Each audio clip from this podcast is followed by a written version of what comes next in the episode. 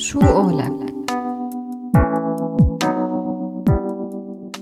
ضيفنا للحلقة كاتب تنطبق عليه صفة المستقل رستم محمود الصحفي والمحلل السياسي. يلي بينشط بشكل كتير كبير بتحليل قضايا المنطقة وبالأخص القضايا الكردية. محمود من مواليد 1982 بيكتب من سنوات بعدد كبير من الصحف والمواقع العربية ومن بيناتها راديو سوريالي. بالإضافة لعمله الصحفي عمل مجموعة من الأبحاث منها البنية المذهبية الأحزاب السياسية الإقليمية والحدث السوري وإدارة التنوع المسألة الكردية السورية. الكاتب والصحفي رستم محمود أهلا وسهلا فيك ضيف عزيز ببرنامج من سيره لسيره على هوا راديو سوريالي. أهلا وسهلا فيك رستم. طبعا نحن مجازا قلنا لك ضيف ولا أنت بتعرف يعني أكيد من أهل البيت. شكرا جزيلا. مساء الخير لك ولكل المستمعين. أنا من عائلة سوريالي. وكل السوريين وكل المتابعين أكيد خلال العمر الطويل وإن شاء الله يمتد كمان لسوريالي صاروا عائلة واحدة وبيستأنسوا وبيستفيدوا وبيحسوا حالهم بهي التغريدة السورية تغريب السورية بيحسوا حالهم أولاد عائلة واحدة وبيعيشوا مع بعض القضايا والقصص اللي بتهمنا أجمعين. شكرا كثير على شكرا هالشهاده شكرا. آه، بداية الرستم كان لك رأي على صفحتك بالفيسبوك حول رسم خرائط المنطقة وأبعادها الجغرافية والاقتصادية وحرمان الأكراد ضمن الشكل العبثي برسم هي الحدود من وجود كيان جغرافي انطلاقا من هذا الرأي آه، كيف شايف رسم الخرائط للمنطقة للمرحلة القادمة؟ حقيقة يعني آه، الموضوع اللي أنا كتبته من حوالي سنتين كان بناء على أنه الوجود أو تعزز الوجود العسكري الكردي أو تطور القوى العسكرية الكردية دفعت بكثير من الناس الأكراد لأنه يقولوا إنه هذا الشيء رح ينعكس إلى تغيير الخرائط اللي وضعت بالحرب العالمية الأولى. وكان في تراجيدية كبيرة إنه القوميات الرئيسية الثلاثة العرب والأتراك والفرس منحوا دول وريثة للإمبراطورية العثمانية والأكراد حرموا منها. وأنه آه، ما يجري اليوم في بداية القرن الواحد والعشرين هو مطابق لما جرى ببداية القرن العشرين ورح تتغير الخرائط ورح يكون في تعديل للخطأ آه، اللي صار وقتها ورح يكون للأكراد نصيب وأنه آه، رح يصير في أربع قوميات رئيسية بالمنطقة. لكن مجريات الأحداث بالدول الخليقة كلها اللي عم بتصير من 1975 من الحرب الأهلية اللبنانية وحتى الآن اللي جرت بسوريا وبالعراق وبتركيا وإيران وحتى بمصر والأردن. بتثبت أنه آه، الخرائط هاي اللي اللي تم تثبيتها بناء على مصالح القوى المنتصرة بالحرب العالمية الأولى. وإن كانت بلحظتها التأسيسية تحمل نوع من العبث تحمل نوع من ال ال يعني يعني الصناعاتية البالغة. يعني ما في شيء بيجمع تاريخيا وموضوعيا البصرة بمدينة مثل السليمانية آه، بالعراق. يعني البصرة ثقافيا واقتصاديا واجتماعيا وروحيا. أقرب للكويت مثلا. والسليمانية أقرب للمناطق الكردية بكردستان إيران أو كردستان العراق.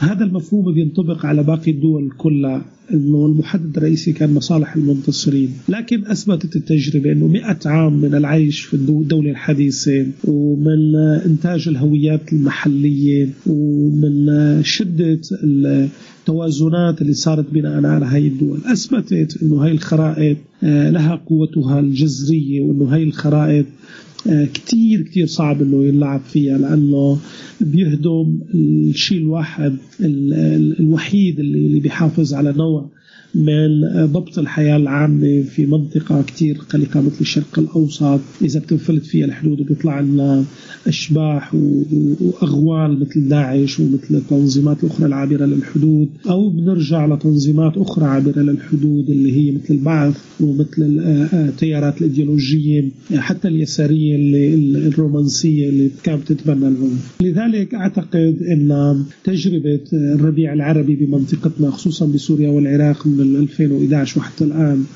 أثبتت أولا أنه كل التجارب السابقة العابرة للحدود واللي تريد تساوي وشائج من العلاقات مع مع مع شعوب سرية وشعوب متخيلة هي الشعوب العربية والكردية والفارسية والإسلامية والسوريه القومية.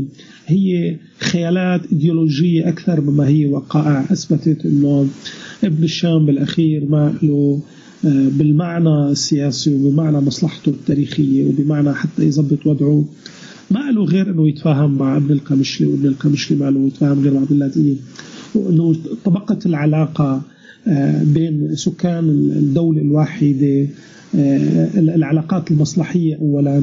هي أقوى بكثير من شكل العلاقات الأخوية أو الايديولوجيه أو اللغويه وتجربة التشرد السوري أو التغريب السوري أثبتت هذا الشيء بعمق. يعني السوريين تعرضوا لأشكال ما من الفاشية والاضطهاد في الدول العربية في لبنان في الأردن في العراق بكل اسف بما يتضاعف مما لاقوه من موجات من الرفض والفاشية مثلا في دولة مثل تركيا أو في كردستان العراق أو حتى في الدول الأوروبية. لاجل كل ذلك أعتقد أن الخرائط هاي اولا أثبتت إنه هي قوة مرجعية كبيرة طرف ثاني أثبتت إنه هي رح تفرض فروضها على السكان المحليين إنه يراجعوا علاقتهم مع كل الإيديولوجيا السياسية وليس مع فكرة الخرائط فحسب. أه بس أنا قبل ما ننتقل للسؤال الثاني رستم بدي أعتذر منك ومن المشاهدين لأنه اللي صار معنا شوي غريب إنه جيراننا بالبناية اللي جنبنا شكلهم بلشوا هلأ يعملوا تصليحات ببيتهم أو شيء فإذا سمعت صوت هد وكذا فلا تواخذونا أوكي. هذا جزء من هد الخرائط اللي تماما فينا نعتبره هيك تماما طب رستم شو هو الأهم اليوم برأيك؟ هل هو الهوية الوطنية والقومية أم حقوق الإنسان بالحدود الجغرافية يلي هو موجود فيها؟ الأهم هو التطابق بين يعني هذين الأمرين عزيزتي. يعني يعني بالضبط فكرة الدولة الحديثة اللي صارت بأوروبا انطلاقا يعني من نهاية القرن السادس عشر وتوجت بالدولة الفرنسية الحديثة بعد الثورة الفرنسية 1789 ومرورا بكل مشاكل الغرب واللي انتهت بالحرب العالمية الأولى وتوجت بهدم الإمبراطوريات. وبناء الدولة الأمة على المستوى المحلي وليس على المستوى الإطلاقي. الفكرة الأساسية وراء هذا الشيء أنه مجموعة المصالح الاقتصادية والسياسية والتمثيلية والثقافية لأمة المواطنين بدولة ما تطابقت تماما أنه هو يعني هي المصالح وهي العلاقات هي الحد الوحيد اللي فيها توفر نوع ما من منظومة حقوق الإنسان في كافة المجالات وليس في مجال العلاقة مع الدولة أو العلاقة مع العنف أو العلاقة مع السلطة فحسب. بل توفر منظومة حقوق الإنسان من خلال مثلا برنامج التأمين الاجتماعي أو برنامج التأمين الصحي أو برنامج السكن للجميع أو دولة التأمين والمساواة والعدالة الاجتماعية بالعمل وحق الدولة بتوفير فرص العمل.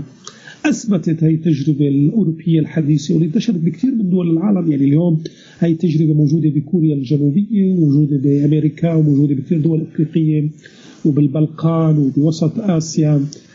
صارت هي التجربة العالمية.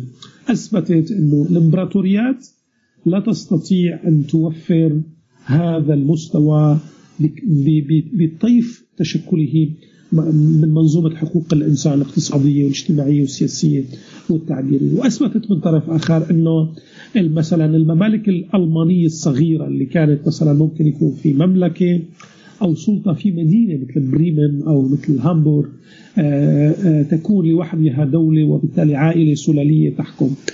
أثبتت الدولة الحديثة إنه هي المضاد النوعي لها لا يعني لها الموضوعين اللي ما بيوفروا منظومة الحقوق حقوق الإنسان وهي الوحيدة القادرة إنه توفر حقوق الإنسان، لذلك إذا أخذنا بلدنا مثلا دولة مثل سوريا لا الأمم العربية والإسلامية وال والكردية والأشورية وحتى إذا كان في خيارات عن امم علويه وسنيه ودرزيه تستطيع أن توفر للسوريين يعني نموذج مريح من حقوق الإنسان ولا كذلك من المحليات الصغيرة التي يعني تفرز قادة ميليشيات وتحولهم إلى زعماء جهويات تستطيع أن تفرز ذلك.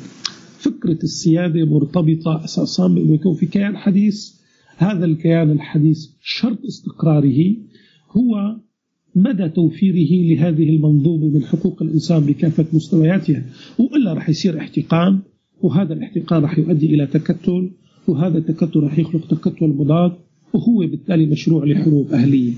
لذلك أعتقد أنه ما في فصل بين مسألة يعني السيادة والدولة الوطنية والمشروع الوطني بمنظومة حقوق الإنسان. بالعكس كل واحدة منهما تؤدي إلى التالي الأخرى وهذا ليس رأي أيديولوجي هذا رأي بالتجربة العملية بالحديد والنار أثبتته التجارب الإنسانية ونحن لازم نستفيد منها مش أكثر ولا أقل طيب رستم برأيك هل مفهوم المواطنة مرتبط بالهوية العرقية أو الطائفية أو الإثنية أم أن المواطنة أوسع من هي المفاهيم؟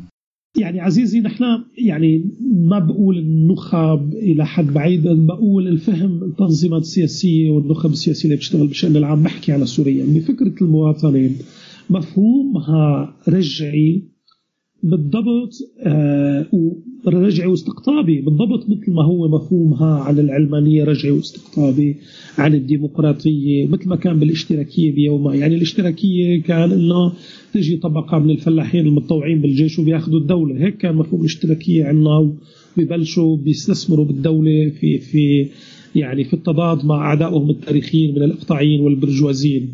العلمانية عندنا كان أنه يكون في طبقة الخمسة بالمية تزدري الطبقات الاجتماعية وتهيمن عليها. الديمقراطية عنا بالنسبة للطبقات النخبوية كانت بتعني بمعنى ما أنه يكون في تمثيل للطوائف والهويات الأهلية بالبرلمانات ويكون الحكم للأغلبية الهوياتية مثلا السنية أو العربية. نفس المفهوم مشوه عنا آه، فيما يتعلق بالمواطنة. أعتقد أنه المواطنة في بلداننا وبحكي برجع بقول عن التجربة السورية حتى ما بتوسع هي أولا تعني أنه أنك تضم وتصهر الهويات آه، غير الأغلبوية في بلد ما آه، تصهرها في بوتقة يعني الأغلبيات الكبيرة يعني بدعوى المواطنة. وبالتالي هي شكل من أشكال الهويات الأيديولوجية الفاشية لكن بأدوات أخرى. يعني شكل من البعثنة من البعث. شكل من الإسلام السياسي لكن بدعوى أنه لا هي المواطنة تفرض هيك المواطنة تفرض إنه اللغة العربية هي تكون اللغة الرسمية وبالتالي لازم كل الأكراد يحكوا عربي وإنه ما يكون في لغة ثانية بالبلاد. ومن طرف ثاني المواطنة أنا برأيي تعني القفز حول المشاكل الحقيقية لبلد عانى من دكتاتوريات مجيدة لقرون وربما ليس لعقود اعترافك بهي المشاكل لا يعني قبولك بها لا يعني تقسيمك للسكان المحلية. عم تقول في مشكلة كردية أنت مش عم تقسم السكان أنت عم تفهم واحدة من أهم مشاكل السكان. في نفس هذا الوقت كان مفهوم المواطنة على المستوى الدولي قد تطور بمرجعيات وبأدوات كثير يعني ديناميكية على مستويين. أولا المواطنة لا تعني فقط المساواة أمام القانون بل تعني أولا المساواة في صناعة هذا القانون. يعني إذا إحنا مش متساويين إنه نساوي القانون كلنا فمش معقول كنا نكون متساويين أمام قانون الضعفاء بالمجتمع أو التيارات الضعيفة من المجتمع والمقصية من المجتمع تكون خاضعة لنفس هذا القانون الذي هي لم تساهم فيه ولم يكن لها دور بل أساسا ربما فرض هذا القانون أو صنع هذا القانون ليكون إقصائيا وفرضيا على الضعفاء من المجتمع. المسألة الأخرى يعني مفهوم المواطنة يتطور بالغرب ليكون ليس فقط المساواة بين الأفراد ليتطور ليكون مساواة بين الجماعات. يعني نحن بفهمنا لذاتنا ووعينا الجمعي لذاتنا لسنا مجرد أفراد موجودين في هذا العالم بل نحن أيضا أجزاء من جماعات متخيلة. أيا كانت هذه الجماعات المتخيلة؟ يعني بسوريا حتى ما نروح بعيد. أي مواطنة لا تساوي اللغة الكردية باللغة العربية هي مواطنة ناقصة. أي, أي مواطنة تبقى وتحافظ على هيمنة المناهج التربوية السنية على آه، آه، الكتب المدرسية على أطفال أبناء الطوائف الأخرى العلوية والدرزية والإسماعيلية. هي مواطنة ناقصة لأنها لا تعني أو لا تعتد بالمساواة الجمعية أو المساواة بين الجماعات التكوينية لهذا البلد. أما بنلغي كتاب التربية الدينية اللي هو كتاب سني ونخلي فيه كتاب للأخلاق والأديان أو طالما مصرين نساوي كتاب للأديان تشرح هاي الكتب كل الأديان والطوائف الموجودة في المجتمع السوري. أي مواطنة لا تساوي في فهم الدولة وعلاقة الدولة السورية مع الجماعة الكردية خارج الحدود مع الجماعة العربية مواطنة ناقصة. أي مواطنة لا تسمح للأكراد بتنمية ثقافتهم ووعيهم ولغتهم بينما تسمح للعربية ناقصة لأنه لا تسمح بأن يتساوى البشر على المستوى الاجتماع الاجتماعي أو المستوى الوطني. وبالتالي ما بتكون قوة الدولة وهيمنة الدولة حيادية آه، من الصراعات الاجتماعية. المستوى الثالث من المواطنة اللي, اللي لحد هلا نحن اخذينها بطريقة كثير رجعية. هو تطور نموذج ال power sharing بالعالم أو تقاسم السلطة. يعني لحد هلا نحن فاهمين نموذج تقاسم السلطة هو النموذج التحاصصي. ما في براسنا غير نموذج لبنان اللي هو نموذج تحاصص بين زعماء الطوائف ونموذج العراق اللي هو نموذج تحاصص الفساد وتحاصص قوة الدولة بينما الدراسات الحديثة بتقول في 49 نموذج بالعالم استطاعت عبر المواطنة وعبر التحاصص على كثير مستويات على مستوى البرلمانات والجهويات والهويات إنه تخلق نوع عن جد من مساواة الجماعات الأهلية والجماعات الهوياتية لأمة المواطنين الموجودين في هذا البلد. لكن بدون ما أن يكون هناك نوع من التحسس بل ونوع من المساواة الرمزية بين هؤلاء المواطنين في هذا البلد. هذا النموذج موجود في إيرلندا في البلقان في ماليزيا في سويسرا في كثير بلدان استطاعت المواطنة أن تطور نفسها في ذلك الاتجاه. لذلك أعتقد أن النخب السورية مجبرة في هذه اللحظة أن تكون أكثر اطلاعا وأكثر اندماجا مع ما أنتجه العالم الحديث في هذا الاتجاه وأن يكون هناك تطوير لملف المواطنة لأن المواطنة بغير ذلك كما أنا شرحت في بين قوسين بمقالة طويلة بموقع الجمهورية حول نقد مواطنة ما المواطنة الحربية هي مواطنة إقصائية. ولا تقول عنفا ولا تقول يعني جبروتا عن نزعات البعث والتيارات الإسلامية المتطرفة والتيارات القومية الكردية المتطرفة في إقصاء الآخرين. لما بنروح شوي على الجولان. ليش اليوم برأيك آه، التركيز على جغرافيا الجولان أكثر من الإنسان يلي عايش نفسه بالجولان؟ وبرأيك كمان قديش بيعرف المواطن العربي عموما والسوري خصوصا عن التنوع البشري بالجولان وشكل حياته؟ هلا ليش تركيز على الجولان؟ لأنه هذا النظام السياسي اللي عم بيحكم سوريا هو نظام فاقد لكل أشكال الشرعية اللي اللي اللي بي يعني بيتوهم انه حق يعني نظام سياسي عم يقصف مواطنيه بجميع أنواع الأسلحة بيساوي تهجير جماعي آه، بيجيب جيوش العالم لتحتل بلده وبيقدم لك كل التبريرات ومستعد يعني يتنازل عن المصالح الوطنية. وتنازل عن المصالح الوطنية وأعلى مصلحة وطنية هي جغرافيا البلاد اتفاقية مثل أضنا مع تركيا هذا النظام السياسي يبحث عن أي وشيجة ما يخلقها مع أوهامه الإيديولوجية. ومسألة مثل مسألة الجولان هي مسألة كثير يعني يعني يعني بين قوسين. سعرها رخيص بالنسبة للنظام. مجموعة خطابات وبرامج تلفزيونية وتسعير ومحاولة للقول أنه ما زال موجودا وأن هناك قضية ما هذا النظام يدافع عنها. طبعا هي قضية فاشلة لأن التجربة التاريخية من عام 1973 وحتى الآن أثبتت أن شكل علاقة هذا النظام السياسي مع المنظومة الدولية وبالذات الولايات المتحدة الأمريكية وتوافقهم مع المصالح الإسرائيلية وفهمهم للمصالح الإسرائيلية على أقل تقدير وفهم. هو أكبر من أي صراخ وأكبر من أي أوهام آه، بالنسبة بالنسبة للناس. هلأ الناس السوريين صراحة يا زميلتي عزة ما بيعرفوا ما بيعرفوا شيء عن الجولان. صحيح لأنه بالضبط مثل ما أهل حمص ما بيعرفوا شيء عن أهل القامشلي ومثل ما أهل قمش عن أهل الشام. كذلك بالنسبة لكل المناطق لأنه في نظام سياسي ما يعتقد أنه أنه أكبر خوف عليه على استقراره على على إقصائه هو قدرة الجماعة المواطنية السورية على التآلف فيما بينها وخلق نوع من الوشائج الداخلية وبالتالي القدرة على آه، القدرة عند التنظيمات السياسية والتنظيمات الثقافية والمجتمع المدني والمواطنين وطلاب الجامعات قدرتهم على التعبئة لمواجهة مشاكلهم وبالتالي أن يكون هناك قوة تعبوية ما في هذا البلد غير قوة النظام وقبضته وجبروته.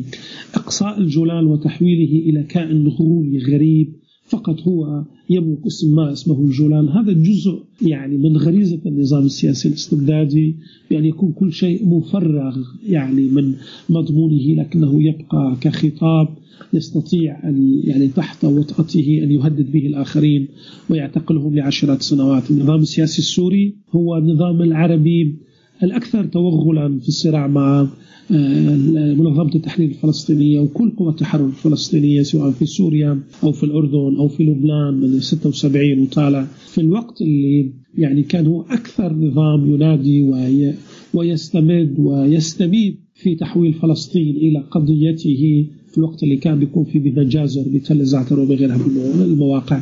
لذلك الموضوع سهل جدا. يجب أن يبقى الجولان كائنا مجردا أسطوريا غوليا يستطيع هذا النظام الحاكم. أو أي نظام حاكم مستبد آخر في سوريا ربما يأتي بعد خمسين سنة أو مئة سنة ويستفيد من وجود قطعة سورية ما بأيادي دولة أخرى وأن يحول هذه القضية إلى إلى طبل. أن أن يدق هذا الطبل كل ما احتاجه لانتزاع الشرعية ولتثبيت أركانه خصوصا على البسطاء من المواطنين. في الوقت الذي لا يعتد بهذه القضية ولا يريد للمواطنين حتى أن يعتدوا بهذه القضية. يعني يعني آه، كانت كانت المسيرات التي تسير نحو الجولان في بعض الأحيان خارج سلطة النظام تقمع وتتعرض للضرب ويعرض هؤلاء الناس للاعتقال لأن هذه القضية لم يكن مسموحا لها. أن تخرج خارج استخدام النظام لها وإدارته لها كملف وظيفي في تثبيت أركانه دون أي عمق ودون أي معرفة ودون أي وشائج من أمة المواطنين السوريين تحت واحدة من قضاياهم التي كانت يعني على على المدى التاريخي واحدة من أهم القضايا التي أجمع عليها السوريين وربما من القضايا الوحيدة التي أجمع عليها السوريين وهي عودة الجولان إلى سوريا يعني باعتبارها جزء آه، من من من الدولة السورية أو من الكيان السوري الحديث منذ تأسيسه وحتى الآن. آه طيب آه، رستم رح نضل بالجولان بس بدي أسألك برأيك هل كان رفض الرئيس السابق للنظام السوري حافظ الأسد لما يسمى بوديعة رابين هو يلي مهد لقرار ترامب بالاعتراف بالجولان كجزء من إسرائيل أم إن الاتفاق كان من المستحيل إنه يصير أساسا؟ هلا خليني خلينا خلينا شوي يعني ما نكون مؤامراتيين إنه هذا النظام فيك تقول عنه كل شيء بس في قصص ما فيك تقول عنه. أنا برأيي آه، آه، وديعة رابين هي كانت بطلب من سوريا وليس العكس. يعني رابين أودع هذه الوديعة لإدارة كلينتون بدعوة وبرغبه من سوريا أو كشرط من سوريا وقتها.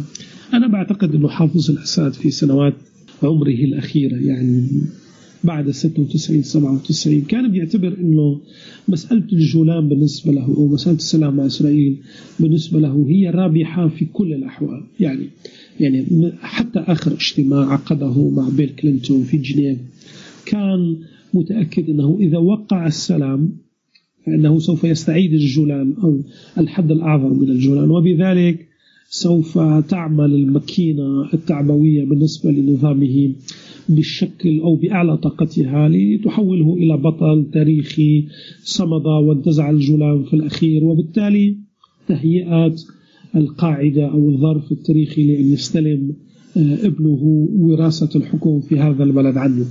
بنفس الوقت كان يعتقد أنه فيما لو يعني لم يوقع على على يعني على مشروع السلام مع إسرائيل فإن نفس الماكينة سوف تستخدم نفس الأدوات وتحوله إلى الرجل الذي مات واقفا ولم يستسلم ولم يقبل حتى بالتنازل عن بضعة أمتار وكان واضح إنه بخطاب القسم لبشار الأسد كان التركيز على انه أنه والده لم يوقع حتى على بعض الأمتار القليلة وهي كانت ربما الأداة الأكثر حيوية اللي كان يعتقد إنه بيملكها لشرعنة وراثته لأبيه أنه بده يتبع هذه المسيرة. لذلك أعتقد أن حافظ الأسد بذكاء تاريخي ما يعني استطاع أن يلعب اللعبة صح في مفهوم إدارته لملف آه، ما يسمى ملف السلام آه، مع إسرائيل دون أن يوقع لكن دون أن يخسر يعني دون أن يخسر أو أو يحول أو أو يحول الجولان إلى إلى بقعة لحرب ما مع إسرائيل. وبذلك كسب إلى حد ما يعني صورته لدى الجماهير السورية ولدى جماهير القوى الإيديولوجية غير غير واضحة الفهم لطبيعة النظام السوري وكسب علاقة مع مع الغرب ومتن هذه لأنه أنا أنا لست قوة حربية ولست قوة أيديولوجية ولن أدخل في حرب مع إسرائيل سواء وقعت على اتفاقية سلام أو لم أوقع. لذلك أعتقد أن أن هذا الشيء يجب أن يقال عن حافظ الأسد وأنه استطاع أو تمكن من إدارة ملف الجولان لتثبيت شرعيته بقوة. موضوع توقيع الرئيس الأمريكي أعتقد هو نتيجة يعني هو نتيجة طبيعية للحرب الأهلية السورية. يعني لا يعتقد أي نظام سياسي أو أي قوى سياسية موجودة في بلد ما أن تدخل في حرب أهلية مديدة مثل الحرب السورية وأن تصنع شروخ إلى هذا المستوى بين المواطنين. وأن تكون هناك ضحايا تدمير مدن وتدمير حواضر وتدمير بنى وأن يخرج هذا البلد أو هذا الكيان. يخرج بدون يعني جروح واضحة على جسده في في التاريخ كله. ما فيش ولا مثال آه، آه، يشبه ذلك. يعني كل الكيانات اللي دخلت حروب أهلية لم تخرج كيانات تتشابه مع الكيانات التي كانت عليه. لذلك أعتقد أن مجموعة من العوامل منها طبيعة يعني طبيعة نظام ترامب الشعبوية الضعف البالغ للنظام السياسي العربي ولسوء التوازن في المنطقة لقدرة لقدرة الشعوب المنطقة وأنظمة مثل النظام الأسدي لقدرتها على محق شعوبها وعلى محق ناسها وتغييب أي إرادة وطنية وتغييب أي ذات وطنية وافتقاد أي قدرة ولو بالحد الأدنى للحفاظ على الكرامة الوطنية هذا شيء يدفع لأن يكون هناك قرارات مثل قرارات ترامب غير المعتبرة وغير المعتدة والمحترمة لأي ذات وطنية ولأي فكرة ما عن أنه في النهاية هناك شعب ما وأن أن هذا ال هذا ال هذا الجزء أو هذا ال ال ال ال الكيان السياسي اللي يسمى الجولان هو الجزء حسب إرادة الأمم المتحدة وحسب التوافقات الدولية وقرارات الإسلام هو جزء من الكيان السوري واحتلته إسرائيل عام 67 وأن الإدارة الأمريكية كواحدة من القوى الكبرى واحدة من الدول المؤسسة لمجلس الأمن وللأمم المتحدة. يجب أن تحافظ على الحد الحد الأدنى من موقفها ومن اتساقها مع نفسها أعتقد أن قرار ضم الجولان أو الاعتراف الأمريكي بسيادة إسرائيل على الجولان هو نتيجة لهذه العوامل في حرب الأهلية السورية البديدة وتحطيم أي ذات سورية نتيجة لطبيعة النظام الدولي الحديث المتكون الذي هو ليس نظاما دوليا هو نوع من فقدان الدفاع يعني هو حتى أنهى موضوع القطب الواحد الذي كانت عليه أمريكا منذ عام 1992 بعد سقوط الاتحاد السوفيتي وهو تعبير عن صعود الشعبوية في الغرب في نماذج مثل ترامب الذي يحارب ويدافع عن محلوانيات مثل قرار نقل السفارة إلى القدس أو قرار ضم الجولان إلى الكيان الإسرائيلي أو, أو, أو مثل ذلك.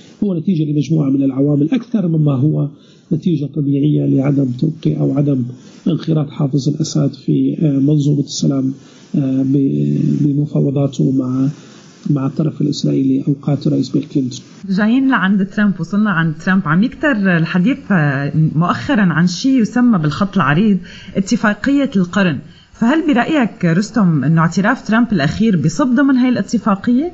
يعني يعني ترامب يحاول ك كشخص ما لا يرى قوى مقابلة أن يفعل أكثر مما يستطيع أن يفعله من وعود انتخابية ويكتشف أنه لا يستطيع أن يفعل الوعود الانتخابية الكبيرة التي قطعها سواء في الداخل الأمريكي أو على مستوى العلاقات الدولية مع أمريكا ومع روسيا ومع الدول الأوروبية خصوصا على المستوى الاقتصادي وعلى مستوى فرض نوع من الأمركة على المؤسسات الأمريكية و تغيير ما كان ما كان يسمى يعني بقانون أوباما الصحي الملفات الكبرى في الداخل الأمريكي.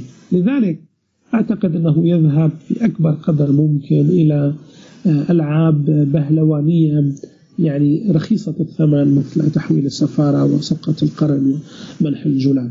أعتقد أن صفقة القرن بمعنى ما لن تمر حتى لو تم توقيعها لأنه بالنهاية صفقة القرن الحقيقية هي حرب 5 حزيران عام 67 هي صفقة القرن. هناك كيان ما محتل لأرض. هي ليست له هي المناطق الفلسطينية في الضفة الغربية وغزة والقدس الشرقية عام 67 وهذا هذه المفاوضات والحروب كلها خيضت لتغيير من طبيعة ذلك الاحتلال القسري لهذه الأرض. لنعتقد أنه اليوم هناك كيان ما هناك جهة ما تسمى السلطة الفلسطينية أو الدول العربية وقعت على صفقة القرن وتنازلت عن ملف اللاجئين وتنازلت عن القدس الشرقية وعن السيادة الفلسطينية الحقيقية وصنعت دولة فلسطينية شكلية ما. لكن في النهاية تكون ما جرى عام 67 لم يتم تعديله. وبالتالي هناك شعوب وهناك مجتمعات سوف تدافع عن نفسها. وبالتالي سوف تستمر دورة العنف التي تسعى الولايات المتحدة الأمريكية والقوى الغربية عبر صفقة القرن أن تنهي هذا العنف الموجود في هذا الملف الإسرائيلي الفلسطيني. لذلك العالم الموضوعي يقول أن صفقة القرن لن تمر حتى لو وقعت. بعدين اليوم إدارة إدارة ترامب صار لها مخلصة سنتين وثلاث أربع شهور من عمرها باقي سنة وسبعة ثمان شهور. أغلب التوجهات والقراءات بتقول أنه ترامب لن يفوز بالولاية الثانية. لمجموعة من العوامل تتعلق بفشل إدارته في الملفات الداخلية الاقتصادية.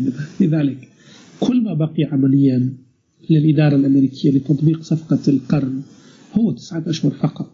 إنه مع بداية العام المقبل سوف تدخل السياسة الأمريكية في مرحلة ما تسمى في أمريكا بالبطة العرجاء أي مرحلة الانتخابات على مستوى الولايات لاختيار المرشحين الجمهوريين والديمقراطيين والدخول بالحملة الانتخابية والانتهاء في الداخل الأمريكي وعدم التركيز على المحاور الخارجية في الشرق الأوسط وفي باقي المناطق.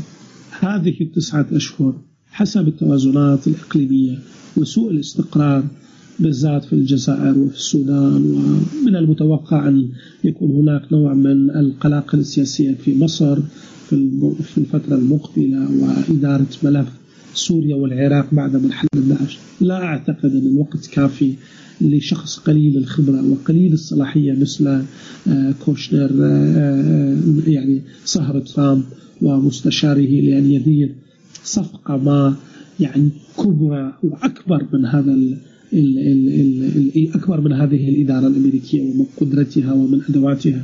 يعني تثبيت العلاقة بعد حرب 73 احتاج إلى جولات مكوكية من رجل ككيسنجر وبكامل الصلاحيات لشهور لتثبيت نقاط وقف الأقدام لذلك أعتقد أن صفقة القرن لا تملك أي حظ في أن تتحقق في المدى المنظور في هذه الإدارة الأمريكية.